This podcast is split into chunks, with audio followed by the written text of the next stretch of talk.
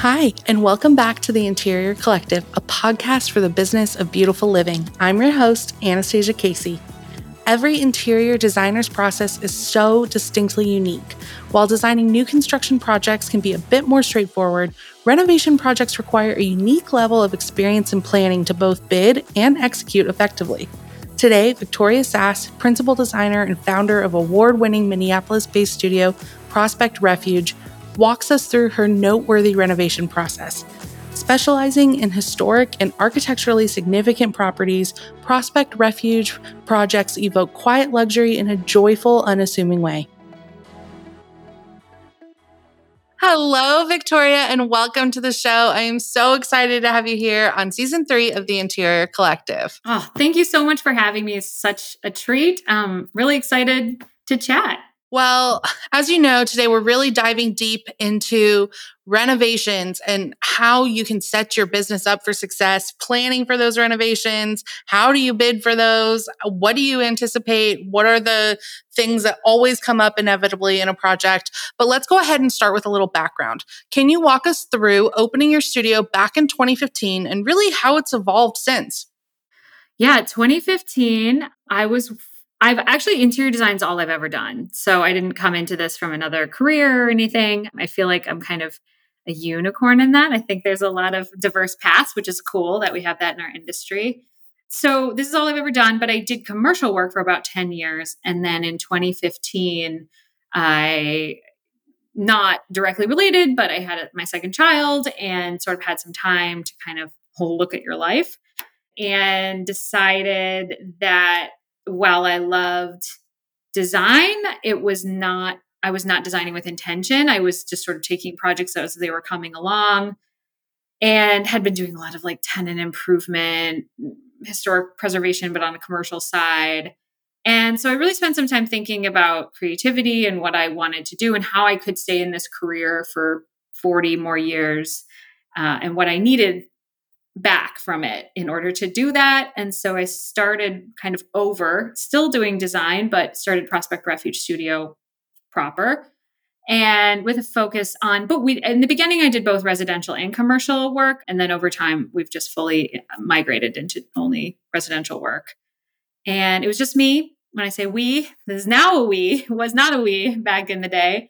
Uh, it was just me for years and slowly have been adding to my team. We're at eight at the moment and growing, actively growing. So call us if you're looking to move to the Midwest or work in the Midwest. We are growing. So, yeah, now we do uh, high end luxury, high concept, narrative, residential design, all sizes of projects. You know, we'll do, we'll take a kitchen, an addition, a remodel, uh, all the way up to, you know, 10,000 square foot new builds and onward you know hit me with your best shot. I love we love weird stuff. We still do a little bit of commercial here and there but you have to be a brave soul to just sort of reach out and ask. We don't advertise or talk about that a whole lot so. So you have eight now and looking to grow expand beyond that. Can you break down sort of the studio structure? How many of those are designers? How many are project managers? Do you have project managers? What does that look like? Yes all that. Okay how's our team structured? There's me and my colleague Kate, who's kind of our, I would call her a COO, director of operations, titles little in small teams, you know, they're a little fluid. And she sort of tackles most of the business side of the of design. She's not a trained designer, but she's comes from the design world. She's a creative. So she tackles the business side. I'm kind of leading the design side and then just general goals and things like that. And then we have thinking of non-billable people first. We have a we have an expediter, project manager. I know there's a couple different titles for that role. That's the person who Interesting. You just said non-billable people. Your project manager, expediter is not someone you bill hourly for?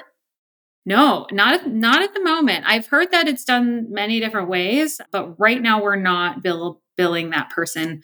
They're cost is built into our product markup. Got it. Okay, awesome. Carry on. Sorry, I thought that was interesting. yeah, no. yeah, that's a great question. So we have one project manager, expediter person. We're in a, you know, we're always in a state of fluidity. We've got, I'm trying to think, we've got two lead, quote unquote, lead designers. I try not to use those terms internally. Everyone's a designer, but for the sake of this podcast and kind of people understanding the structure, they're the people that are leading the projects. And then we, at the moment, we have three designers, you might call them junior designers, that support those leads. Ideally, we'll have three leads and three juniors because that's kind of how our team is normally structured, where you have a lead and a junior. They're, you know, joined at the hip and they kind of run their own set of projects completely. But not to jump into business stuff, I guess, too much, but while I'm thinking of it, we're kind of at this tipping point right now where I feel like as we grow, we add this third team, we need another expediter, which probably needs means we need a support person to kind of run the studio a little bit cleaner. So we're at a really fun, interesting, you know, I feel like one of those growth tipping points, which I've talked to a lot of designers and I feel like people often say around that 10 to 12 mark is a big one and then around the 25ish mark is another big one. So that's right where we are on that precipice right now. Awesome. Well, I will get all the info for anyone listening who wants to apply to work at Prospect Refuge yeah. to include in the show notes because Minneapolis is such a cool city and the work you're doing there is so awesome. So if you are interested, there are a lot of designers hiring right now. It's a good time to be in the market. So thank you for breaking that down. Now, as we look at your scope of work and the projects you're taking on, what percentage of your projects are renovations versus new build on average? I'd say we lean at the moment we lean more heavily renovation. Our one of our kind of I would say taglines, maybe elevator pitches, is sort of old homes, young families. That's really uh, a, place where we have a lot of passion, and there's a lot of old homes in the city of Minneapolis with a lot of interesting architecture young families are moving into them. It's a very growing, interesting, thriving city, and people want to find that sweet spot between living in an old home and having a modern day life. So we do a lot of old homes. Maybe I'm trying to think, maybe like 30 to 70% at the moment, 30% on the new build side, 70% on the renovation. But you know, ask me next year, it might be a totally, it might be swing the other way. So, totally. I am always looking at properties in Minneapolis because there are such good historic homes in the Midwest. And I'm always like, oh gosh, why can't that be in Austin? As you look at those projects, I'm sure you love every project equally, but like here in the secretive conversation, do you have a preference between renovations or new builds? Boy, that is a really hard question because I at first I would say I do love a renovation because I feel like we add a lot of value to them because it's not people I, I think the most challenging part of old homes are often my favorite part. Like the thing that people come to us and they're like, I don't know what to do with this complicated architectural feature. And those are the parts I usually get the most excited about is sort of the idiosyncrasies and the weirdness of, of old homes. But Uh, lately I've gotten really excited about taking all that we've learned from old homes and trying to put it into building new homes because I do think people we have a lot of we have quite a few homeowners that come to us right after building a new home and they're like we we kind of missed the soul part of our house and I'm like darn I wish you would have called us while you were building because we could have built that in from day 1.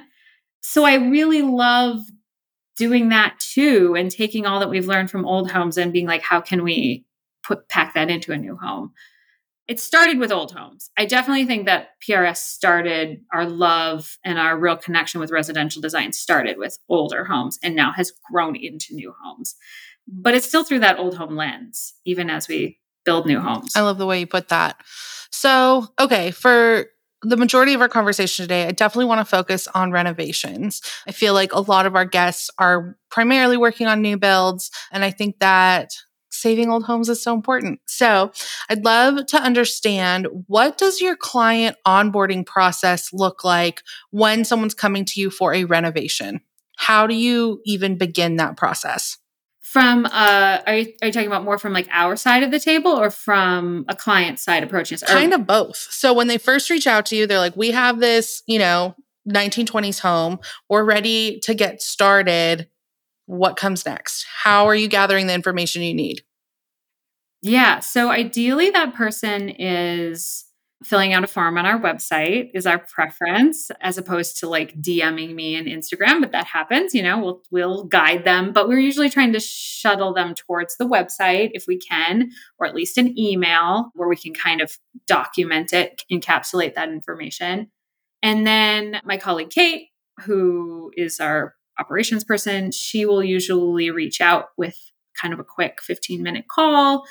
Everything we do, we're trying to add value to wherever we are in the process. It's really not about trying to sell anything to anyone ever, but really just taking that person as they are in their time and place with their budget, with their timeline, whatever it is, and helping them find the best next step. So we really go into it with that mindset. And so looking at, we spend a lot of time internally figuring out who our ideal client is, who we can, I shouldn't even say who our ideal client is, but like who we can really help the most and what uh, who's going to be happy working with us at the end of the day. And I think we've sort of figured out who those people are. And so we're really interviewing them and, and kind of figuring out, you know, what are they looking for out of their project? One of my favorite questions to ask is like fast, cheap, and good. Pick two is Corbusier. I think that tells you a lot about people's values and where their head is at and what their expectations are. I think usually we're looking for someone who has either a property or a person or a family, whatever that structure is, that has an interesting story or a complicated story. It doesn't have to be easy. It doesn't have to be quick or even, we don't even have to understand it right now. But I think the more, almost the more challenging and more, you know, I don't know, complex it is, the more we're interested in like, there's a puzzle to be solved here and we can really help with that. So you know and then also talking about timeline and talking about budget and making sure that they can afford a designer that that's not going to be a disproportionate drain on their budget. And we'll you know explain that to them if that is that like you know if your budget is so constricted hiring a designer is going to take 50% of your budget. You could go twice as far without one. We offer services on like uh, what are they called? Like consultation apps as well. So sometimes we'll guide people there. So it's a little bit of like a choose your own adventure. Come in the door have a phone conversation with us and then we try to like point you in the right direction from there whether it's another designer another service, another level in our scope of services, or yeah, let's move to the next level and talk about a design project together. I really admire the way that you put your ideal client, and it's really like who can we best serve, not necessarily seeking out the exact one person that you want to serve, but it's like who can we really serve? And what I've heard over and over again already in this first 15 minutes of chatting with you is it's always about the value you bring to your client. It's always about being a service based business. And I think that that's such um, a unique and untold story to so many interior design businesses. And I think that it just comes across in your work so clearly. So I'd love to expand on that a little bit more.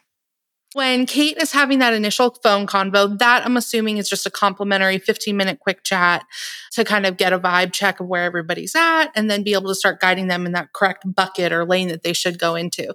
Let's say that they are now ready to move forward and it feels like a good fit for full service design. At what point are you then going physically to their space or moving to a call with you? Like, what is the next step from there? Yeah, we are heavy on the relationship building side. I have tried it all. This is what's right for us. I by no means is it right for everyone. We have charged for consultations, we have done all kinds of things.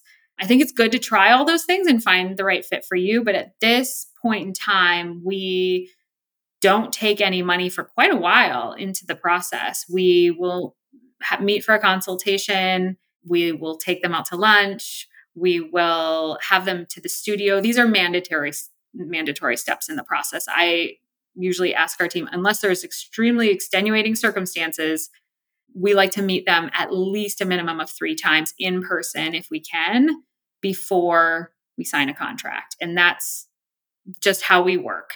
We feel like I really want to make sure it's a great marriage. I want to make sure we're laying a good foundation. I want to make sure that no one feels beholden to anyone else. It's a two way street sometimes in the past we had felt like you know we rushed into that contract and maybe you know people ex- open up at different rates. And sometimes people aren't ready to really share their true goals and expectations day one. And so having this longer courtship process has really helped us make sure that they are going to be happy working with us in the end, that they're not you know, saying certain buzzwords or certain things that they hear on a podcast or in the world, and that they really understand what they are asking for, and that we maybe even see more of what they really want than they maybe even realize at that point. The more time we spend with them, we might be able to understand okay, they're saying this, but I hear this, if that makes sense. So that's our onboarding process is usually phone call ideally a property tour or some kind of an in-person meeting or walkthrough of plans meeting the team whatever that looks like more of like a onboarding and understanding the project. And then a casual follow-up meeting of some sort ideally like a lunch get to know them get to know their family their community their culture whatever it is that makes them who they are and why they're here and what they want and what their history has been and then we'll have a contract meeting at the studio and we'll walk through all of that in great detail. That's amazing. And I think that that, I mean, I'm just like, wow, how do we implement that in my own business with our own, you know, branding and website clients? I'm like, maybe we should have longer courtships. When you are at that initial walkthrough and then the follow up lunch, I'm curious as to how many specific ideas or suggestions you are providing to that potential client at that initial meeting before that contract is signed. For instance, if you're like, this wall needs to come down and, you know, we're going to move the range over here, how much are, of that are you kind of sharing at this point? Because I know some designers and those listening are like, well, I hate to give away so much during my consultation that they're like, cool, we can do it from here now, especially when you have that budget conversation of, like you said, you have this amount that's really going to be 50% of that just goes to us. That's not going to get you very far. How much are you disclosing at the very beginning? I don't hold anything back. Again, this is just me and how what's best for me. And and it also I think it depends a little bit on the scale of the project that you're working on. I think if you're doing living room furniture packages, you might not want this approach is probably not right for you because that's, you know, a couple weeks of work, it's a quick quicker process doing three meetings just to have only three more meetings feels like, you know, that's probably not a good fit for a designer. But for us, we're usually, you know, having three meetings because we're going to be working together for three years makes it's a drop in the bucket. It's well worth the investment on our part to make sure everyone's happy where they are. I will share all my ideas. I think it's great. The more they know about where I see this project going, the more they have the opportunity to, you know, steer in a different direction if they're not liking it. Eh, the worst thing would be for them to get, you know, I want to say get in bed with us, ew, but get together with us, uh, partner with us on their project, and then not like what we're doing. So I feel like I share all my ideas upright. I mean, we're going to be working on this project nearly every day for years. There's no way they could take our ideas and act. I mean, and if they do, great. You know, if if they feel like honestly, if you feel like all you need is one consultation, you should, you know, just hire us on, uh, you know, for an hour consultation on the phone. And I, I share all my ideas there too. I feel like our creativity is not in short supply and there will always be another idea. And yeah, I don't hold that too tightly at all. Yeah. And the idea or the original ideation actually is still such a small percentage really of what your service is so if they want to take the one idea of moving that bookshelf over four feet yeah it's usually a, a, drop in the bucket then i mean what we're going to do for them in the weeks months years to mm-hmm. come mm-hmm. is going to be expansive immersive holistic we're going to build a world for them and so yeah if they want to take that one taste free sample, you know, it's not the whole meal. Right. So that's fine. I'm happy giving away free samples and the better for us to learn from each other whether it is or isn't a good fit. Yeah, it's a great tip. Thank you so much.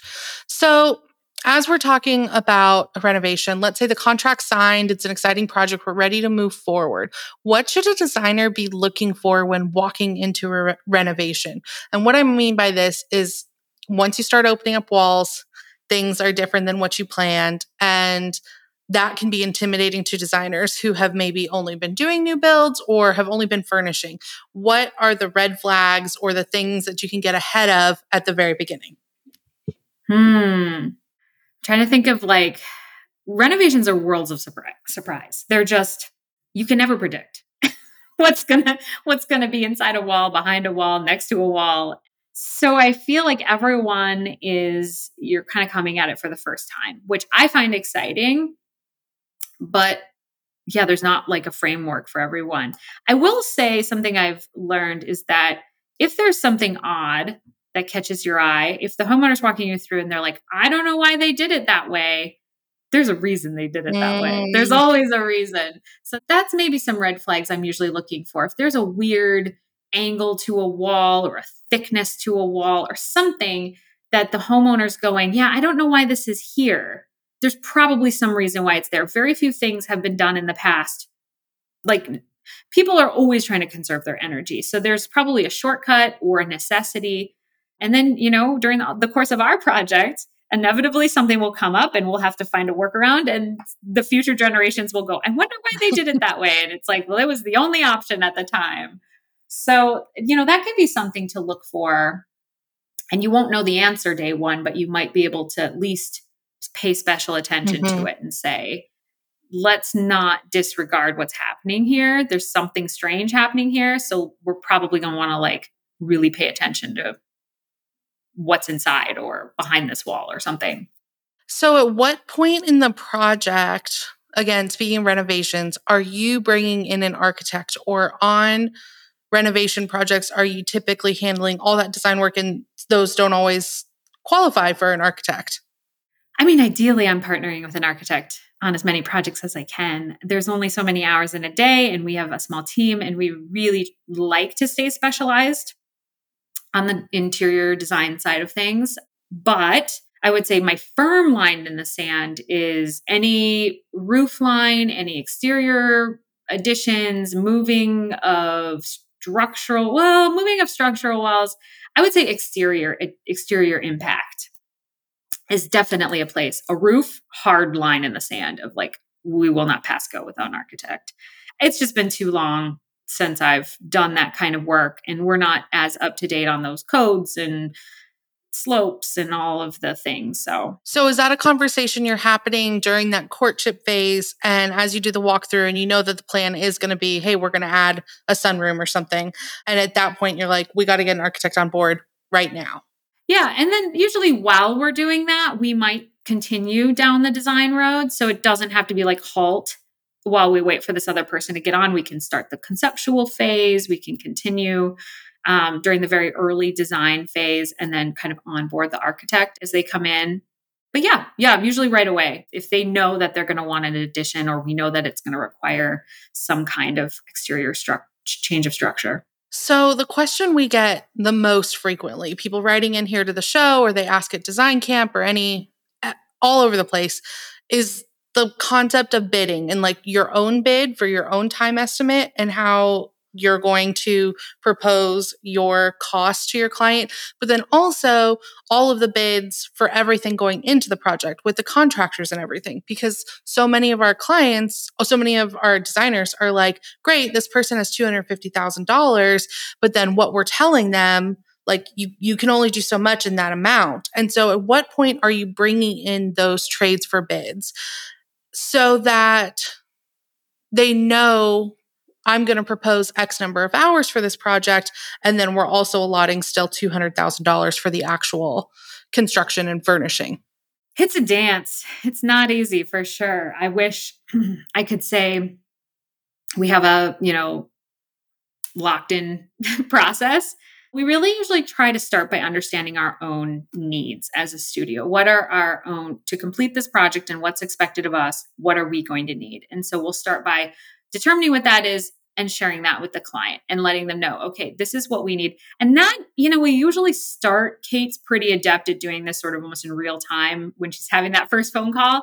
But beyond that, if it sneaks up on us that the scope has grown, but the budget hasn't, or something like that, we may have a conversation later that, you know what, and that's again why that slow courtship, we might say, you know what, I actually feel like you will go farther without a designer, you and an architect, or you and a different kind of an arrangement of people as a team. So, understanding our own needs in that arrangement or that project or that uh, relationship is really important. So we'll kind of determine we feel like this project is going to be X number of months of design time at X number of hours per week, X dollar, you know, billable rate. And that you can kind of extrapolate that outwards and you can sort of get a ballpark number. And then you can look at the whole budget as the client is asking for you know asking to invest and sort of say does that align? I mean sometimes you go back to people and you say this is what i need and they go you know sounds fair. This is what i want. I just didn't know. You know sometimes totally. people just say numbers at you because they're like oh i got 250000 is that enough? And then you go you're going to need five. And they go okay. I, I want this done. I just you asked me for a number and i didn't know. Right. So I say, you know, figure out what you need to do the project right, do the project well, and just know might not be in their budget or it might be in their budget. But if you just go in as I usually say facts, not feelings. Just go in and say, these are the facts. There's no feelings attached. If it's not right for you, no harm, no foul. If it's not right for us, no harm, no foul. So, how um, are you guiding them and saying, great, we know what our number is going to be, we know what we're going to need from this budget, but without having designed the plans without actually coming up with the concepts how are you able to educate them and say okay well to do the kitchen living room primary bath and the powder room you know you're probably looking at xyz number in construction have you brought bids in before you get to the contract phase? Or are you like ballpark this is what it usually costs based off of the information we have from our past clients yeah, I'd say if you're just starting out, you may want to look at sort of like a feasibility phase or something where you can get compensated while you're getting those answers. I think we've done hundreds of projects collectively, probably as a team, probably way more than that, probably a thousand. So we have enough information to know if someone's expectations are out of alignment with their financial goals or whatever. So we can kind of guide people, you know, a kitchen reno with us is usually in this range before we start getting bids and just make sure the general direction is there. There's o- almost always room to align expectations. If people have a firm budget, okay, what do you want to take out of the scope? If they have a firm scope, okay, how much are you willing to add to your budget? You know, it, you can figure out, you can work with people one way or the other to get to that sweet spot that everybody feels good. So for us, we just sort of suss out does the budget feel sufficient, generally speaking, to what they're looking to do? And then we figure out our needs. And then we sort of say, okay, that leaves you with this as a remainder to complete the rest of the project. Does that feel like we're going to have enough to get across the finish line?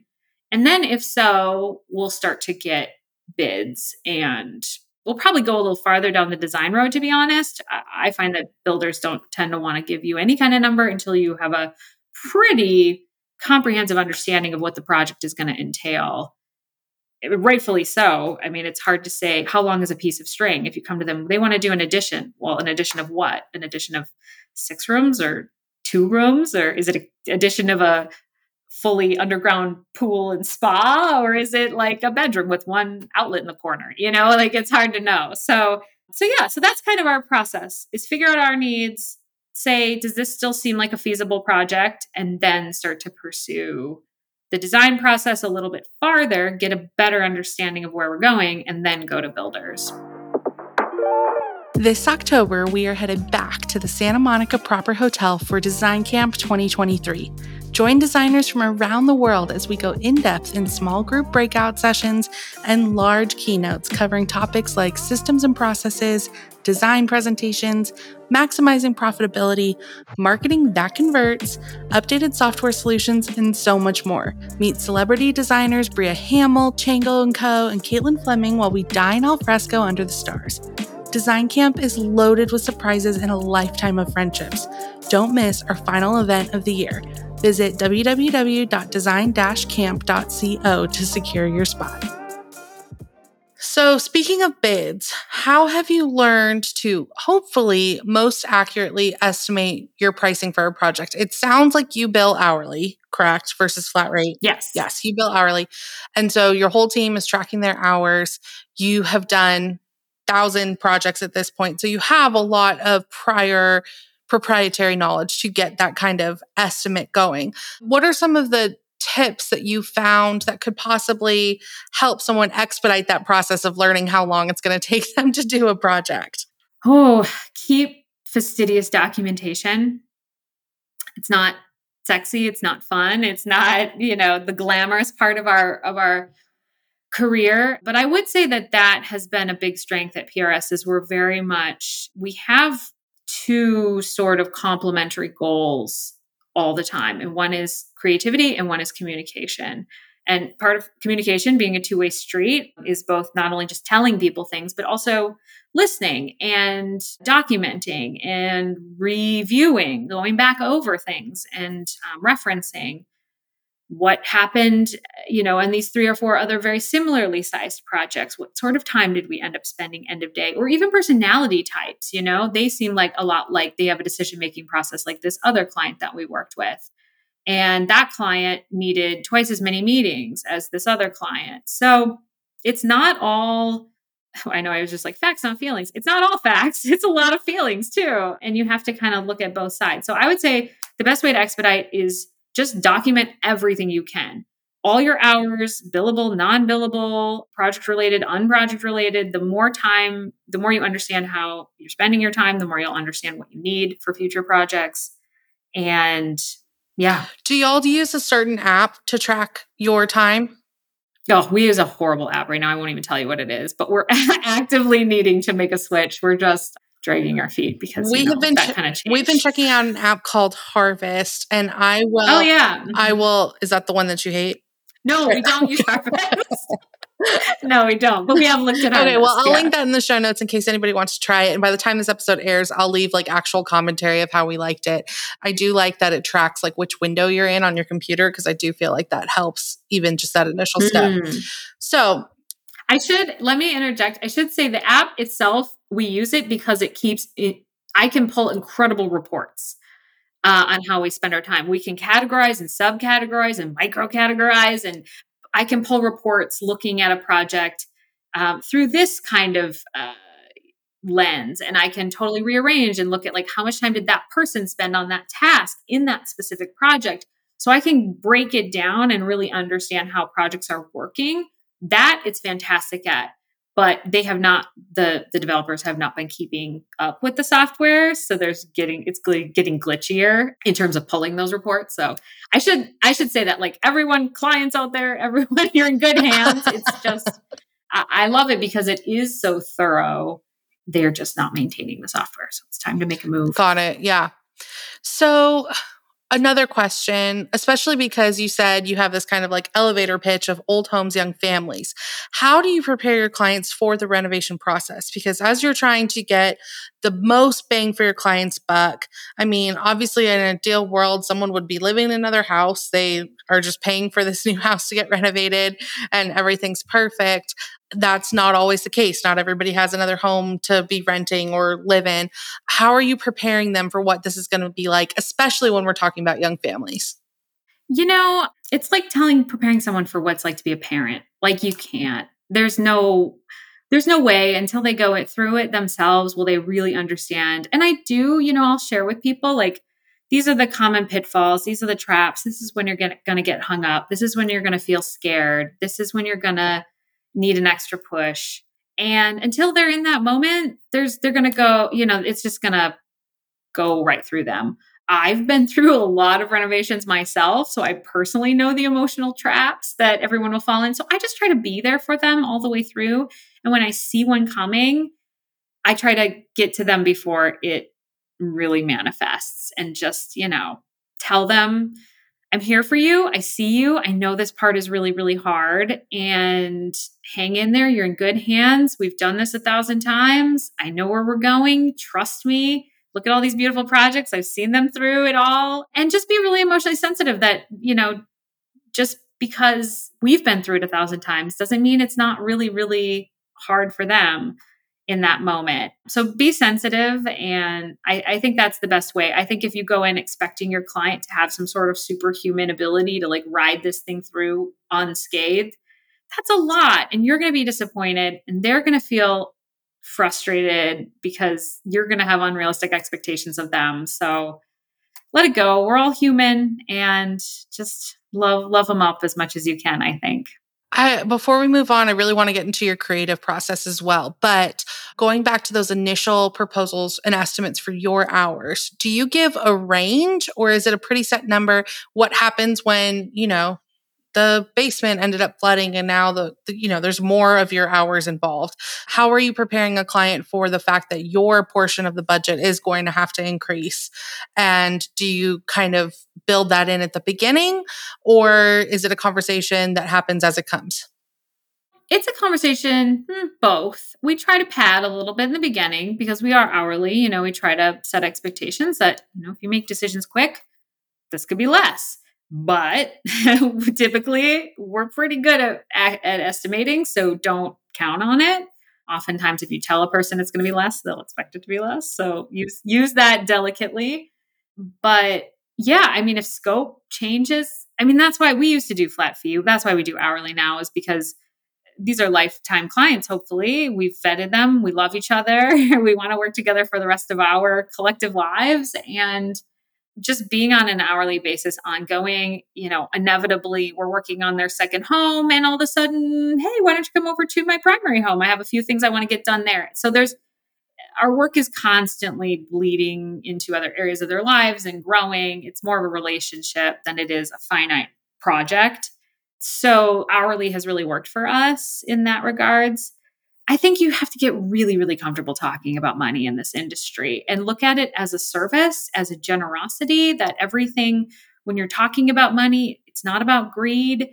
It's not about, you know, you're not trying to sell anything. You're just there and you say, this is what I hear, you know, you're asking for. This is what that costs. And you just need to really be, again, facts, not feelings. This is what you need. And if they're like, I don't want to spend that much, okay, where can we where can we strip away to get to where you know at the investment level you are looking to spend at this time? Maybe we want to do a phased approach or maybe we want to divide this project up into we just want to do two rooms instead of four. Whatever you're comfortable doing but also know your own boundaries. If you're like i don't do two room projects i only do four room projects know that going into the conversation so that if it does go down that road you have to know when you're when it's no longer a good fit for you. So it takes time. There's no shortcut to that. You will do you in learning that you will do some projects. You're like, nope, not doing that again. That was too big, too small, too whatever. You kind of just you'll do them, and then you'll know I'm not going to do that next time. Sorry, did that answer your question? it totally answered the question. I'm like immediately thinking, I'm like, we have to have Victoria back for like a non-sales sales lesson. So how to sell without selling. Yes, 100%. Okay, so I like I said, I wanted to get into your creative process very much, particularly in a renovation. How much do you let the existing architecture inform your design? Quite a bit, quite a bit. I mean, we have to understand what the homeowner is looking for, what they need out of it. We usually fall in love with certain things and we try to advocate for keeping them or using them or modifying them but you know i always say i'm trying to tell three stories at the same time. I want to tell the home story. The home is coming with a history. It has a past. It's it's almost a living creature. If you ask me it, it is a living creature in a way but i don't want to get too woo woo right now. But i i do. I think it's a member of your family and it has a personality and it has stories and it has needs and it will make demands of you and you can choose how you want to interact with it and then there's the homeowners and their family or their story, their history, what they bring to the table and what they want. And then there's also the life together in the future. And, you know, we're kind of projecting decades down the road or whatever their goals are. Uh, so it's these three stories simultaneously. Also, maybe like a little of our like latest passions and crazes sneak in there from time to time. But we have to tell all of those stories at the same time. It's hard. but it's fun. It's hard, but fun. When initially conceptualizing a renovation project, do you start with materiality or layout? Neither. We are heavily concept based at our studio. So we don't talk at all about plans or what we're going to actually do to your house at all. First thing we do is we talk about this is always the trickiest. I need to get a better elevator pitch around this. We build a concept. So we're telling a story. So all these all this time we spend together, I'm trying to get to the root of their why. Why this house? Why now? Why this place? Why? Why any of this? Why are you here? What do you really want? You want something. You want a house, sure, but like you want something else. You want a closer family, more private space, more entertaining space. You want to live a bigger life, a smaller life. There's something you're seeking. And and it might not even be about the house, you know, the house I kind of like to joke that like yeah, I sell furniture, but it's a vehicle for a story. Like it's not really about the furniture. It's not about the stuff at all. It's about what we're trying to say, what kind of environment we're trying to build. And yeah, I have to put some stuff in your house to make that happen. But that's secondary. So we start with this story first off. And there's usually like a totem, there's like an object or an item or a person or a time or a decade or a something. It could be anything. And that sort of like symbolizes everything that they're looking for. As I say this out loud, it sounds really hard to imagine. I can I can uh, hear it as I'm saying it, but it's so useful and it's so productive. And time after time, we have clients. I just had it on a call the other day and it made me giggle. It made me so happy. A homeowner was trying to decide between two dining chairs. She was stuck. She couldn't. I hope she listens to this. It'll be fun. And she just was like, I don't know which one to pick. And I was like, well, let's go back to the concept. It's Saturday morning and you're reading the New York Times and you're at the dining table alone. It's just before all the kids wake up. And you sort of have this peaceful moment before your hectic life. Like, which one of these two chairs feels more like that moment? She's like, oh, this one. Done. Indecision be gone. You know, if you can tell a story really, really, really well, first you have to understand that story really well, which is a lot of work. But if you can bring them in and make them understand that you see them and you see their goals, the rest is easy. When you're presenting this narrative and this initial concept, is this a written presentation? Is this like a storied narrative that you're presenting to them? Or is it a conversation? I'm, I'm sure it's both if it is written, but like, what does that initial description of this narrative you're telling look like?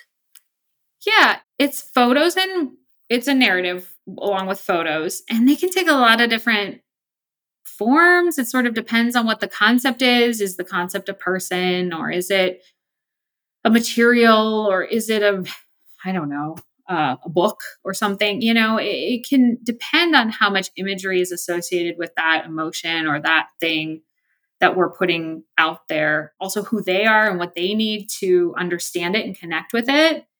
Are they a more image responsive person? Are they a more uh, narrative responsive person? And it's a little bit about us communicating in person my, you know, enthusiasm for it and like my knowledge and understanding. I mean, there's a human connection between us as well as we're working through this project of just like, I see you. I see what you're really looking for. I know you think it's a couch, but it's not a couch. It's a whole way of life. And yeah, we're going to go buy a couch, but it's going to fuel this way of life that you're trying to like change your life in a certain way. And I really think it happens. I think I see it happen. I see it happen every day when we work with clients and they feel lost. And then we go back and we look at that concept, and immediately they feel like they know where they are again and they know where they're going and they're reminded of what they're doing. So we start with that and then we get into then it's probably space plans and then materiality in terms of presenting to the client. Mm-hmm. But I think also that materiality element of it probably very subconsciously is involved in that initial narrative too. As you were talking about the way something feels, that's definitely elements of materials around them, like that dining room chair on Sunday morning before the kids get up. That is so cool. I just want to sit in on one of your presentations. it's a lot of fun. It's, it's a lot of fun. And I I feel for homeowners because they come in and maybe they've heard me talk about it and they're sort of like, what am I going to get? You know, it's like a surprise bag of like, what is my story going to be? And usually it's really connective because we're really seeing them. We're not looking at this. We're not the kind of firm that's like, I mean, of course, I have a voice. Like, of course, I'm sure if you look at our portfolio, you can see me in all of it somewhere, or our designer, my design team. All of it has some of us in it because we're there. We care. We care a lot. Like, they're each one of these is our surrogate children that we've put out into the world. And they, you know, but a homeowner should really see themselves in this concept. So we're really working hard to like put our egos aside, put our, you know, what we want aside and say, what do they need? Yeah. And then the fun part is, you know, as you show them space plans, if it's concept supported, if it, if it feels like that's derivative of the concept, they get it right away. They're like, yeah, of course that everybody at the table immediately knows the right answer. There's no, we cut down on the design time so much when by doing this concept which is how I justify spending so much time on it in the beginning. it's like, yes, we're going to spend time on it. And it is an investment. You have to be a client who's open to that to work with us. If you don't see value in that, then it's probably you're going to be unhappy. How long, how many week days, weeks, months do you typically anticipate the concept building take? I would say the more time we have, the better it is. So I'll put that out there for for clients. If you give me six weeks, you'll get a better concept than three weeks. But sometimes we just don't have six weeks, and we have to condense it into three. But yeah, somewhere I don't know. I'm saying three and six, so subliminally, it must be somewhere between three and six weeks. I would say. I would say any shorter than that feels like there's no marinating time, and there's no time to sort of let the world bring this story together for you. Do you ever listen to Rick Rubin? I feel like, yeah, it's very like, he gets it. That's what it's all about. You need that time and that space. Not too much though. You still need a deadline. So yeah, maybe somewhere between three and six weeks. Okay, yeah, a month give or take feels great. Mm-hmm. So okay, we've gotten past concept presentation and now we're looking at design selections, space planning, etc. Can you walk us through what your design presentation process looks like as in how much is digital, especially with renovations, how much is 3D rendering? Do you, are you offering 3D renderings? And are your presentations always in person? I think I know the answer and that one's going to be yes, but I'd love to know the other ones. Actually, not. We do a ton of work by remotely. We do projects all over the place, and the pandemic and all of these things came together to sort of make i mean we can do a remote presentation easy peasy. We i love to like ship things to clients mm-hmm. and sort of like get things in front of them. It's also a great opportunity to just like surprise and delight people with like great wrapping and you know everything's an experience. Everything's a moment. Everything has an opportunity to make a com- connection there's only so many hours in a day so you can't always make everything you know exactly as you wish it could be but all these little touch points are can be really fun. So we do we do a lot remotely. I mean we love an in-person one whenever we can get them but sometimes it's just expedient too to like just hop even if they're in our own hometown to just hop on zoom right. knock out a meeting in 45 minutes or an hour what was your other question? Um, how much of your presentation is digital versus like physical samples and printed objects? And also, how much 3D rendering are you providing to a client through the process? I mean, we do 3D rendering. I really am not a fan.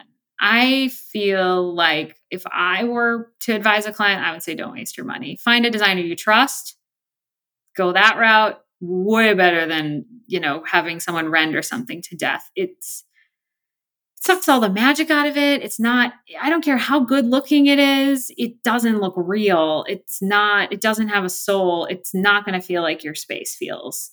So it can be really warped. And i yeah i don't know. It's not it's not for me. I i'm much more invested in that in that getting that story right than getting a rendering right I feel like if you have the story, then you know where you're going. And then everybody knows that you're going in, down the right road. And do you really care if I'm taking a right turn or a left turn as long as I'm getting you to the, you know, this magical place that we're all trying to get to? So yeah, I'm I, we can do renderings. If if somebody felt strongly about it, we have done them. It's fine. But you're still providing elevations and yeah, I mean we do drawings, whatever a person needs. All at the moment, all my designers are classically trained. We work in Revit, so we can model in Revit, SketchUp, elevations, tile drawings, you know, details, all kinds of stuff that I feel like is just part and parcel of what we do. But I like to delegate. I mean, I like to not delegate, I like to um, collaborate with architects. I feel like that's always nice to see how do they draw something? How do we modify it? You know, there's like an additive quality. Materiality wise, I mean, you just have to see some things in person. So there's a lot of physical sampling going on and we usually try to order multiples if it's something we really love so that we can ship or send things home with clients so they can live with it and see it in different ways bond with it get excited about it or fall out of love with it you know i'd much rather have someone go home with a sample come back next week and say i i actually thought this was horrible when i brought it home then buy it get the chair and go ah I I wish I would have taken a second look at that. But we do a lot digitally too. I mean, I think everything we have, we send to the clients after the meetings digitally and package it all up nicely so they can look at it on their own time, share it with their friends and family. So I'm curious at what point in your process, if any, does your process differ from renovation to new build?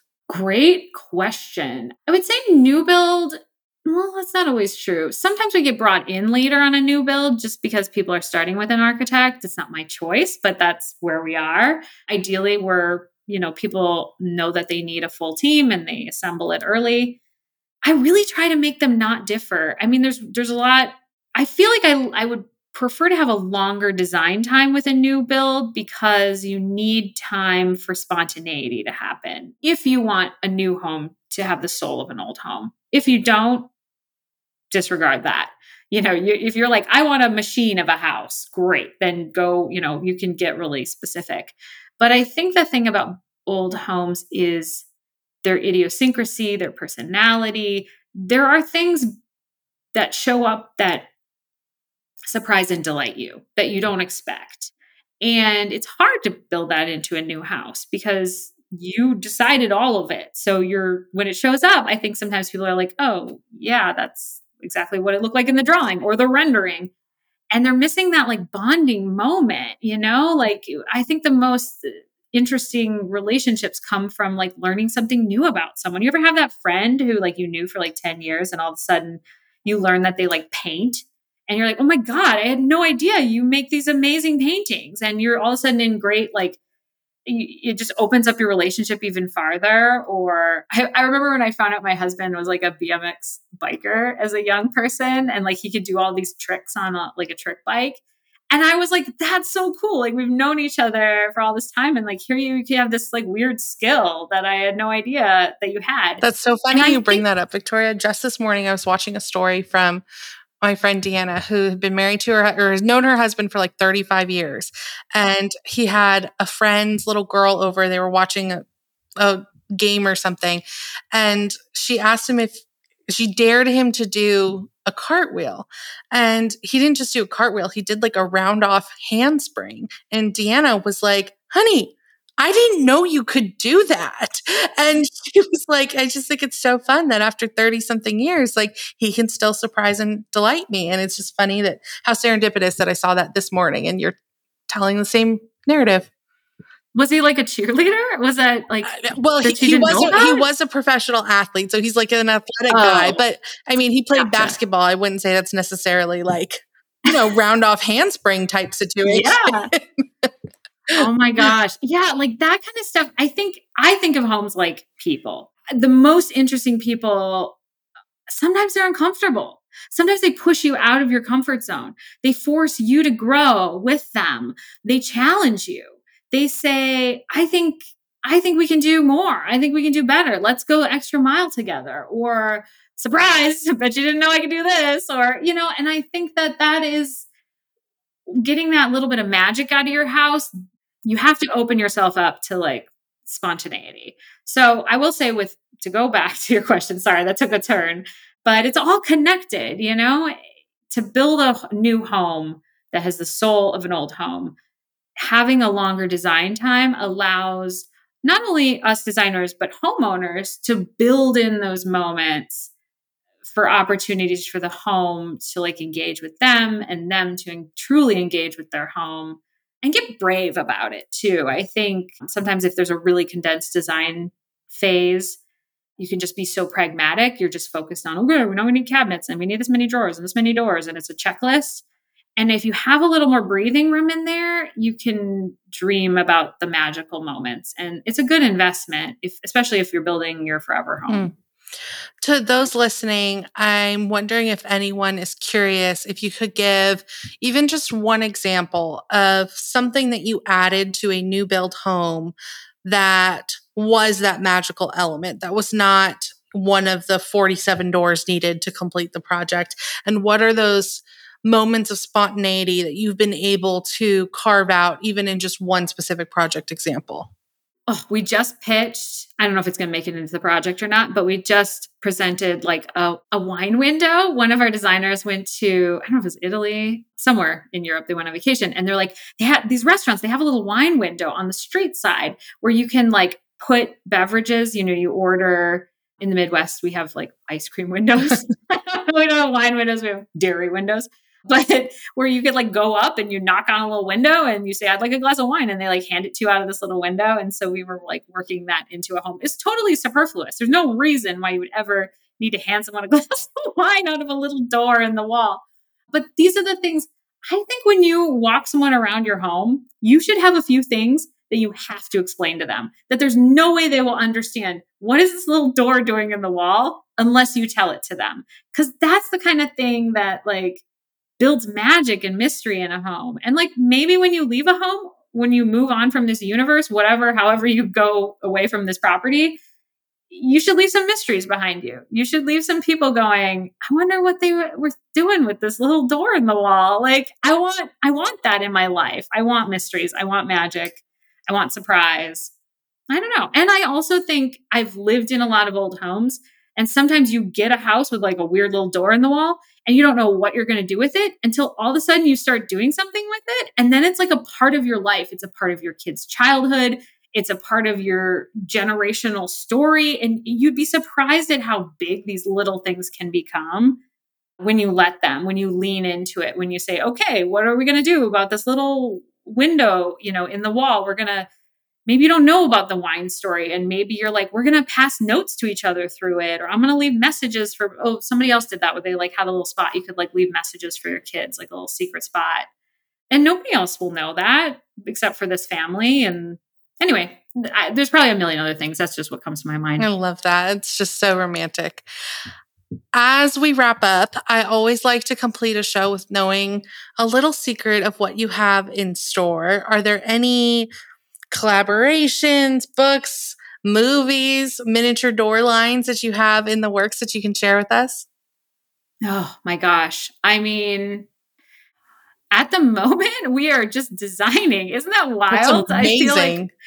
Like we did just roll out our collaboration with Hennepin Made, uh, the lighting collection Ontologia, which is ontologia is the study of existence and like how do we this is all part and parcel how do we connect with objects how do we how do I design something that's has a, a, human quality to it that you would force you, and I could go into that another time, but uh, force you to make a connection with it. So you're not just like plug it in, set it, and forget it. It's a lamp, you know. Like, how do you have something that you have to interact with that challenges you, that you maybe struggle with a little bit? I find like the things I bond most with are the things that I have to work on. I have an old boat I love old houses. And I feel like these are the things that, like caregiving, caregiving is a really big part of our emotional connection to things. So we do have that lighting collection out. I'm always writing, but right now I'm just trying to like get back to, to what I do, which is design, which is great. That's the best goal and is always the goal to get back to what you love doing most. Victoria, this was sensational. You are a firecracker that lights up my sky. Thank you so much for being here on the show. I hope we get to chat very soon. This was an immense pleasure.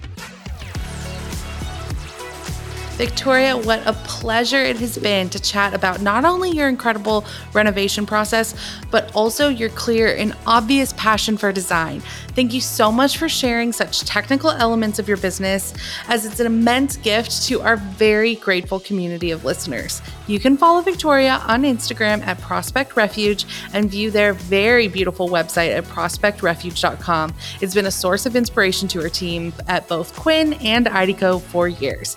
If you missed any of the links mentioned in today's episode, you'll find the full transcript and sources included in the show notes. You can find more details and all of our episodes outlined at theinterior.co forward slash podcast. A quick review on Apple Podcast is a huge compliment to us and helps us keep this labor of love commercial free and entirely free to you.